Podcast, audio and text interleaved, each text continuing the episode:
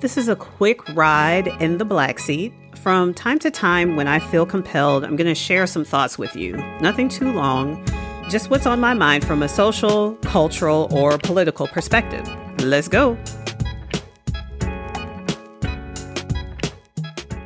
We're going to my former employer's home before a morning meeting at a client's. His wife had laid out a lovely breakfast, so I picked up a bagel and spread the strawberry cream cheese very liberally. I bit into it and immediately started gagging. It wasn't strawberry, it was lox. As we say, I had my mouth all fixed for that, but I got moted.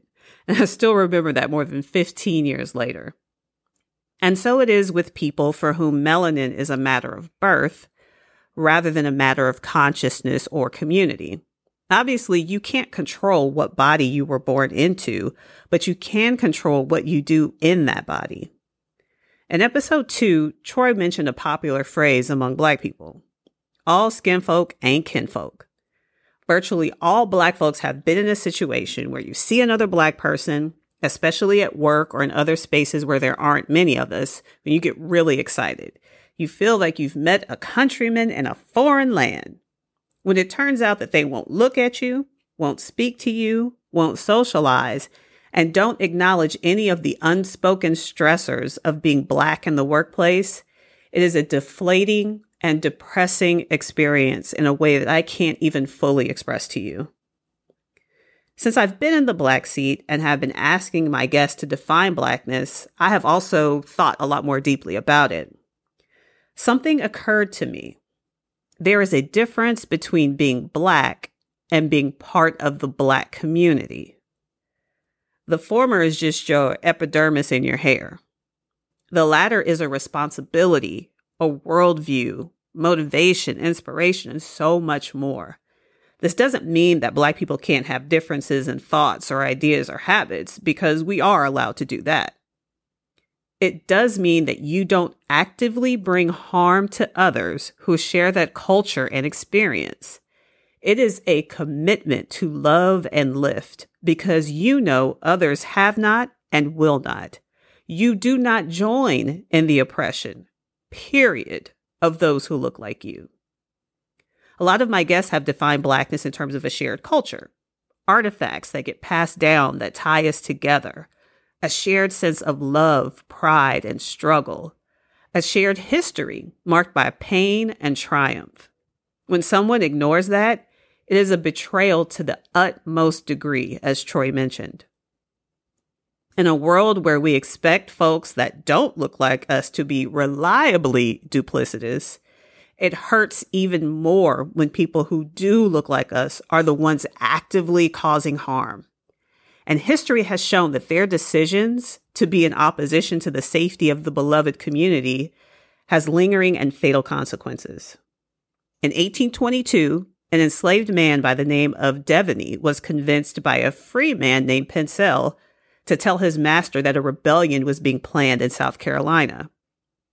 Denmark Vesey was a free man who was concerned with the plight of people who looked like him and led the careful and detailed planning along with several other skilled black men. In the end, when the plan was exposed, 130 black folks and four white people were charged, and 37 were hanged, including Denmark Vesey. In Chicago, over 150 years later, 40 year old William O'Neal would run into traffic in the westbound lanes of the Eisenhower Expressway at 2:30 a.m killing himself. He was haunted by the murder of activist and organizer Fred Hampton four years earlier. O'Neal was the informant who gave the FBI the floor plan of Hampton's apartment in exchange for leniency in his own crimes. By trying to save his own skin, he created havoc and discord in the movement. There was no bringing back Fred Hampton. I believe the infection of white supremacy in all areas of American life causes intense self hate and loathing and blinds some people with black skin from seeing other black folks as brothers and sisters to be protected, not given up for the lure of individual gain.